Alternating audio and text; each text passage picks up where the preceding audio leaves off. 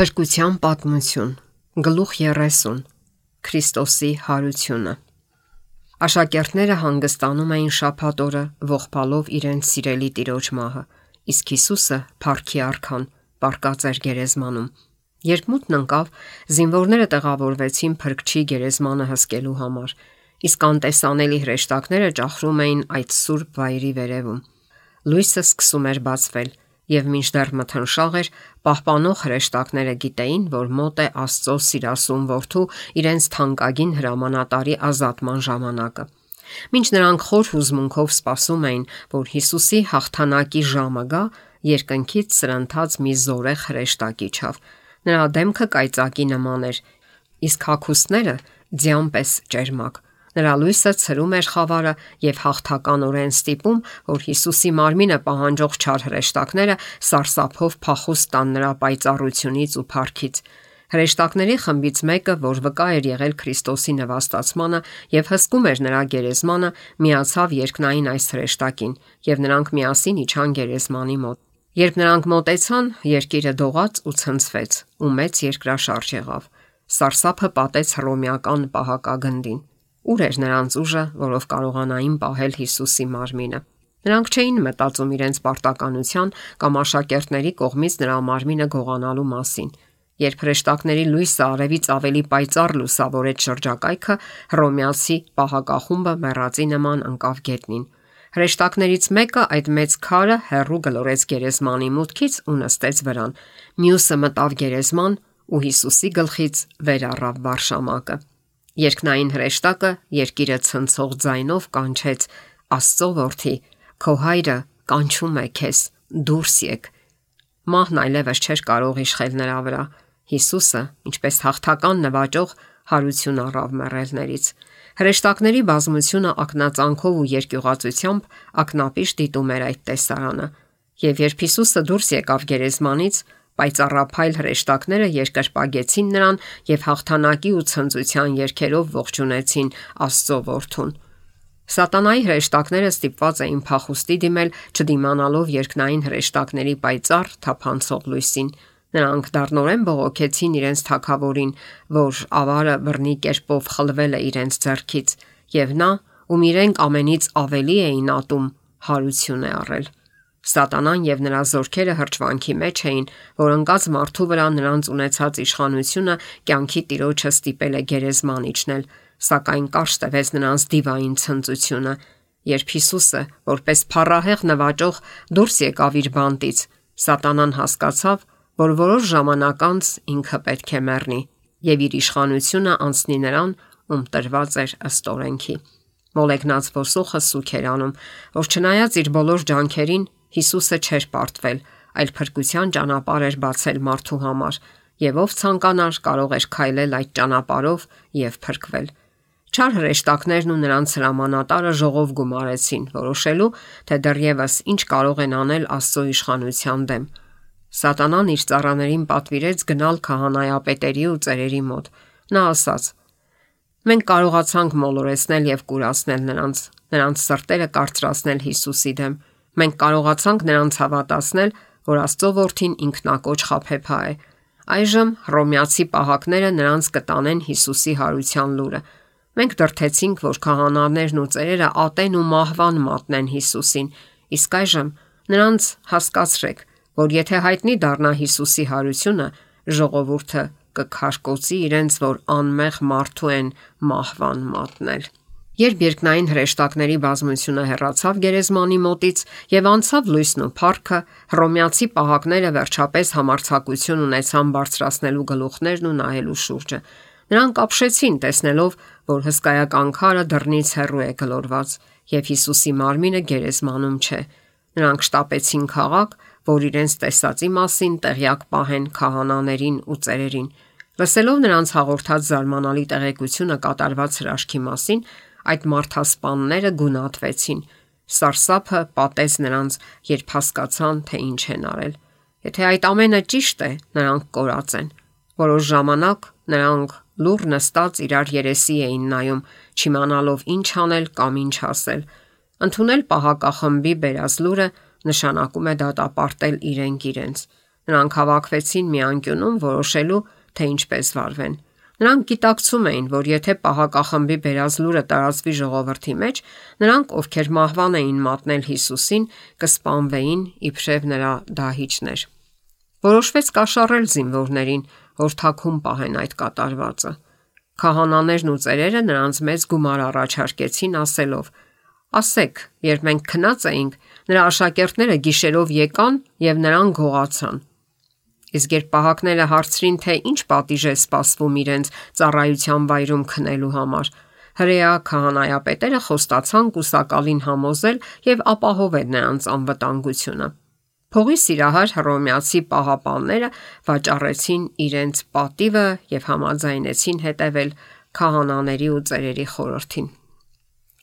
Երբ Հիսուսը խաչի վրա կախված աղաղակեց կատարված է, ժայռերը ճեղքվեցին, երկիրը ցնցվեց եւ որոշ գերեզմաներ բացվեցին։ Երբ նա հարություն առավ որպես մահվանն ու գերեզմանին հաղթող, Մինչ երկիրը երերում էր եւ երկնքի փառքը լուսավորում էր այդ սրբազան վայրը, շատ արդար մեռյալներ նրա կոչին հնազանդվելով դուրս եկան գերեզմաններից, որ վկա լինեն նրա հարությանը։ Աստծո բարեհաճությանն արժանացած այս սուրբերը հարություն առան փառավորված։ Դրանք ամեն մի դարում արարումից մինչև Քրիստոսի օրերն ապրած ընտրյալ սուրբերն էին։ Եվ այսպես, ինչ հրեա առաջնորդները փորձում էին գաղտնի պահել Հիսուսի հարությունը, Աստված մարդկանց մի խումբ դուրս բերեց գերեզմաններից, որ նրանք վկայեն Հիսուսի հարությունն ու ազդարարեն նրա փառքը։ Հարություն առածները տարբերվում էին դեմքով ու մարմնով։ Ոմանք տեսքով ավելի ազնվազարմ էին, քան մյուսները։ Ինձ ասացին, որ երկրի բնակիչները այլասերվել են, կորցնելով իրենց ուժն ու գեղեցկությունը։ Սատանան հիվանդության ու մահվան զորություն ունի, եւ տարիների ընթացքում անեծքի հետևանքներն ավելի տեսանելի են դառնում, ավելի զգալի է լինում սատանայի զորությունը։ Նոյի ու Աբ รา համի ժամանակ ապրածները իրենց տեսքով, գեղեցկությամբ ու զորությամբ հրեշտակների էին նմանվում, բայց յուրաքանչյուր հաջորդ սերունդ ավելի էր թուլացել, ավելի շատ հիվանդություններ էր ժառանգել եւ նրանց կյանքը հետսհետե ավելի կարճատև էր դարձել։ Սատանան սովորել է թե ինչպես վհատեսնի ու թուլացնի մարդկային ցեղը։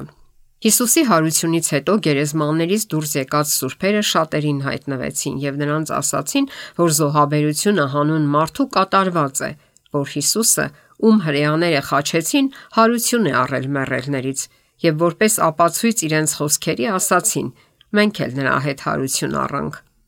Նրանք բոլորին տանում էին այն վկայությունը, որ Տիրոջ զորությամբ են իրենք դուրս եկել գերեզմաններից։ Չնայած շրջող կեղծ լուրերին, ոչ սատանան, ոչ նրա հրեշտակները եւ ոչ էլ քահանայապետերը չկարողացան թաքուն պահել Քրիստոսի հարությունը, քանի որ գերեզմաններից դուրս եկած սուրբերը տարածեցին այդ զարմանահրաշ ու ցնծագին լուրը։ Նաև Հիսուսը հայտնվեց իր վշտահար ու սրտավեկ աշակերտներին, ցրելով նրանց երկյուղը եւ հրճվանք ու ուրախություն պատճառելով նրանց։ Շաբաթվա առաջին օրը առավոտյան դեռ արևը չծակած Սուրբ կանայք եկան գերեզմանի մոտ։ Նրանք անուշահոտ խունկեր էին բերել, որ օծեն Հիսուսի մարմինը։ Նրանք տեսան, որ ծանր քարը մի կողմ է գլորված գերեզմանի մուտքի մոտից եւ Հիսուսի մարմինը այնտեղ չէ։ Նրանց սրտերը թուլացան։ Նրանք վախեցան, որ թշնամիները գողացել են մարմինը։ Հանկարծ նրանք սպիտակ հագուստներով երկու հրեշտակ տեսան, որոնց դեմքը փայլում էր պայծառ լույսով։ Այդ երկնային էակները հասկացան, թե ում են փնտրում կանայք եւ անմիջապես հայտնեցին, որ Հիսուսը այդտեղ չէ, հարություն է առել։ Կանայք կարող են տեսնել այնտեղը, որտեղ նա պարկած է եղել։ Հրեշտակները նրանց պատվիրեցին գնալ եւ Հիսուսի աշակերտներին ասել, որ նա իրենցից առաջ կգնա Գալիլեա։ Երկյուղածությամբ եւ մեծ ցնծությամբ կանայք շտապեցին վշտաբեկ աշակերտների մոտ եւ պատմեցին իրենց ողջ տեսածն ու լսածը։ Աշակերտները չհավատացին, որ Քրիստոսը հարություն է առել։ Լուրը բերող կանանց հետ նրանք արագ վազեցին դեպի գերեզման ու տեսան, որ Հիսուսն այնտեղ չէ։ Տեսան նրա կավե կտորը, պատանքը, սակայն չկարողացան հավատալ բարի լուրին, թե նա հարություն է առել։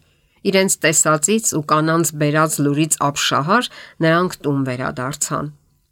Բայց Մարիամը Նա խնդրեց հապաղել գերեզմանի մոտ, մտածելով իր տեսածի մասին եւ վհատված այն մտքից, որ իրեն կարող էին խափել։ Նա զգում էր, որ իրեն նոր փորձություններ են սպասում։ Նրա վիշտը կրկնապատկվեց եւ նա սկսեց դառն արցունքներ թափել։ Հետո նա իջավ, որ մի անգամ էլ նայի գերեզմանի ներսը եւ տեսավ երկու սպիտակազգեստ հրեշտակների։ Նրանցից մեկը նստած էր այնտեղ, որտեղ Հիսուսի գլուխն էր եղել, իսկ մյուսը այնտեղ, որտեղ Հիսուսի ոտքերն էին։ Նրանք քնքշորեն դիմեցին Մարիամին հարցնելով, թե ինչու է լալիս։ Մարիամը պատասխանեց. Իմ տիրոջը վերցրել են ու չգիտեմ թե որտեղ են դրել նրան։ Շրջվելով գերեզմանից Մարիամը տեսավ իր կողքին կանգնած Հիսուսին, սակայն չճանաչեց նրան։ Հիսուսը քնքշորեն խոսեց Մարիամի հետ, հարցրեց նրա վշտի պատճառը ու նաև թե ում է փնտրում։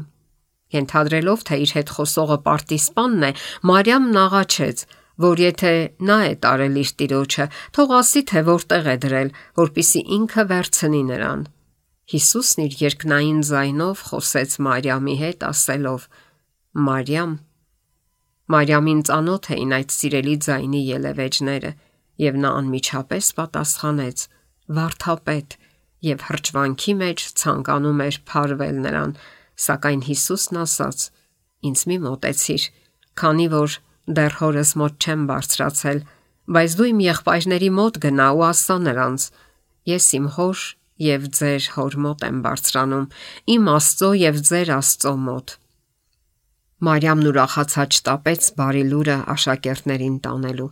Հիսուսն արագորեն համբարձվեց հոր մոտ, նրա շուրթերից լսելու, որ ընդունել է իր զոհաբերությունը եւ իր ձեռքն առնի երկնքի ու երկրի ողջ իշխանությունը։ Հրեշտակներն ամպի նման շրջապատեցին Աստծո որդուն եւ հավիտենական դռներին հրամայեցին բացվել, որ Փարքի արքան ներս մտնի։ Ես տեսա, որ երկնային պայծառ բազմությամբ շրջապատված Աստծո արչև կանգնած եւ նրա Փարքով ապարուրված Հիսուսը չէր մոռացել երկրի վրա գտնվող իր աշակերտներին։ Նա զորություն եւ ուժ ստացավ իր հորից, որ վերադառնա երկիր եւ զորություն փոխանցի նրանց։ Նույն օրը Հիսուսը վերադարձավ եւ երևաց իր աշակերտներին, եւ այս անգամ նա թույլ տվեց, որ աշակերտները դիպչեն իրեն, քանի որ արդեն համբարձվել էր հոր մոտ եւ նրանից զորություն էր ստացել։ Երբ Քրիստոսն առաջին անգամ հայտնվեց իր աշակերտներին, Թովմասն այնտեղ չէր։ Նա խոնարհաբար չընդունեց աշակերտների ասածը եւ ինքնավստահ պնդեց, որ չի հավատա, ինչև սեփական зерքով չշոշափի մեխերի տեղը Հիսուսի зерքերին եւ зерքը չմտցնի նրա կողը, որտեղ դաժանորեն խրված էր գեղարդը։ Սրանով նա արտահայտեց իր անվստահությունը եղբայրների հանդեպ։ Եթե բոլորը նման ապացույց պահանջեին, այժմ ոչ ոք չէր ընդունի Հիսուսին եւ չէր հավատա նրա հարությանը սակայն Աստծո կամքն էր, որ աշակերտների ասասները ընդունեն այնպիսի մարդիկ, ովքեր իրենք չէին կարողացել տեսնել ու լսել հարություն առած փրկչին։ Աստծուն հաճելի չէր Թովմասի թերահավատությունը։ Երբ Հիսուսը կրկին հանդիպեց աշակերտներին, Թովմասն այնտեղ էր, եւ երբ տեսավ Հիսուսին, հավատաց։ Սակայն նա հայտարարել էր, որ աչքով տեսնելն իր համար բավարար ապացույց չի լինի եւ ավելին էր պահանջել։ Հիսուսը Թովմասին տվեց նրա ցանկացած ապացույցը։ Թովմասը բացականչեց. Դու իմ Տերն ես եւ իմ Աստվածը։ Սակայն Հիսուսը կշտամբեց նրան թերահավատության համար։ Հավատացիր, քանի որ տեսար ինձ։ Երանի նրանց, ովքեր կհավատան առանց տեսնելու։ Նորությունն արագորեն տարածվում էր քաղաքից քաղաք, գյուղից գյուղ։ Հрեաները երկյուղ կրելով իրենց կյանքի համար թաքցնում էին ատելությունն ու թշնամանքը Քրիստոսի աշակերտների հանդեպ։ Նրանց միակույսը կեղծ լուրը տարածելն էր։ Եվ նրանք, ովքեր ցանկանում էին, որ այդ սուտը ճշմարտություն լինի, ընդունում էին այն։ Պիղատոսը սարսռած, լսելով, որ Քրիստոսը հարություն է առել։ Նա չէր կասկածում, որ այս վկայությունը ճշմարիտ է, եւ այդ պահից ընդմիշտ կորցրեց հանգիստը հանուն աշխարհիկ փառք ու պատվի, վախենալով կորցնել իր իշխանությունն ու կյանքը, նա մահվան մատնեց Հիսուսին։ Այժմ նա հաստատ համոզված էր, որ իր ձեռքերը ոչ թե պարզապես ինչ որ անմեղարյան մեջ են թաթախված, այլ Աստծո որդուն։ Ողորմելի օրեր էին նրա կյանքի վերջին օրերը։ Հուսահատությունն ու տագնապը մթագնում էին հույսի եւ ուրախության ամեն զգացում։ Նա հրաժարվեց մխիթարվելուց եւ մահացավ ողորմելի մահով։ Հիսուսը 40 օր մնաց իր աշակերտների հետ, ուրախություն ու սրտի ցնծություն ապարգևելով նրանց, ավելի լիակատար բացահայտելով Աստծո արքայության իրողությունները։ Նա աշակերտներին պատվիրեց վկայություն տալ այն ամենի մասին, ինչ տեսել ու լսել էին իր տարապանքների, մահվան ու հարության վերաբերյալ, որ ինքը զոհաբերություն է արել մեղքի համար, եւ բոլոր նրանք, ովքեր ցանկանում են, կարող են գալ իր մոտ եւ կյանք գտնել։ Հավատարիմ քնքշությամբ Հիսուսն ասաց, որ նրանք կհալածվեն ու նեղություն կկրեն, սակայն հիշելով իրենց փորձառությունն ու իրենց ուղված իր խոսքերը կմխիթարվեն։ Հիսուսն ասաց, որ ինքը հաղթահարել է սատանայի գայթակղություններն ու փորձությունները եւ տառապանքի գնով նվաճել հաղթանակը։ Սատանան այլևս ոչ մի իշխանություն չի կարող ունենալ իր վրա, բայց այժմ ավելի կատաղի փորձությունների կենթարկի աշակերտներին եւ բոլոր նրանց, ովքեր կհավատան իր անվանը։ Սակայն նրանք կարող են հաղթել, ինչպես ինքը հաղթեց։ Հիսուսն իր աշակերտներին հրաշքներ գործելու զորությամբ ոշտեց եւ ասաց, որ թեև ամբարիշտ մարդիկ կհալածեն նրանց, ինքը ժամանակ առ ժամանակ իր հրեշտակներին կուղարկի, որ փրկեն նրանց։ Աշակերտներին անհնար կլինի սپانել այնքան ժամանակ, քանի դեռ չեն ավարտի իրենց առաքելությունը, իսկ հետո նրանցից կպահանջվի, որ իրենց արյան փաստատեն այն վկայությունները, որոնք կտանեն աշխարհին։ Նրա անհանգիստ հետևորդները հաճույքով լսում էին Հիսուսի խրատներն ու ցուցումները, ագահությամբ կլանելով յուրաքանչյուր բառը, որ դուրս էր գալիս նրա սուրբ շուրթերից։ Այժմ նրանք համոզված էին, որ նա է աշխարհի փրկիչը, Հիսուսի խոսքերը թափանցում էին մինչև նրանց սրտի խորքը, եւ նրանք ցավում էին, որ շուտով ստիպված կլինեն բաժանվել իրենց երկնային ուսուցչից եւ այլևս սփոփիչ ու գթառատ խոսքեր չեն լսի նրա շուրթերից։ Բայց դարձյալ նրանց սրտերը ջերմացան սիրուց եւ անչափելի ուրախությունից, երբ Հիսուսն ասաց, որ կգնա ու իրենց համար բնակարաններ կպատրաստի, այնուհետև կգա ու նրանց իր մոտ կտանի, որpիսի ընդմիշտ իր հետ լինեն։ Հիսուսը խոստացավ նաև ուղարկել մխիթարիչին, Սուրբ Հոգուն, ով նրանց կառաջնորդի ամեն ճշմարտության մեջ եւ зерքերը բարձրացնելով օշնեց նրանց։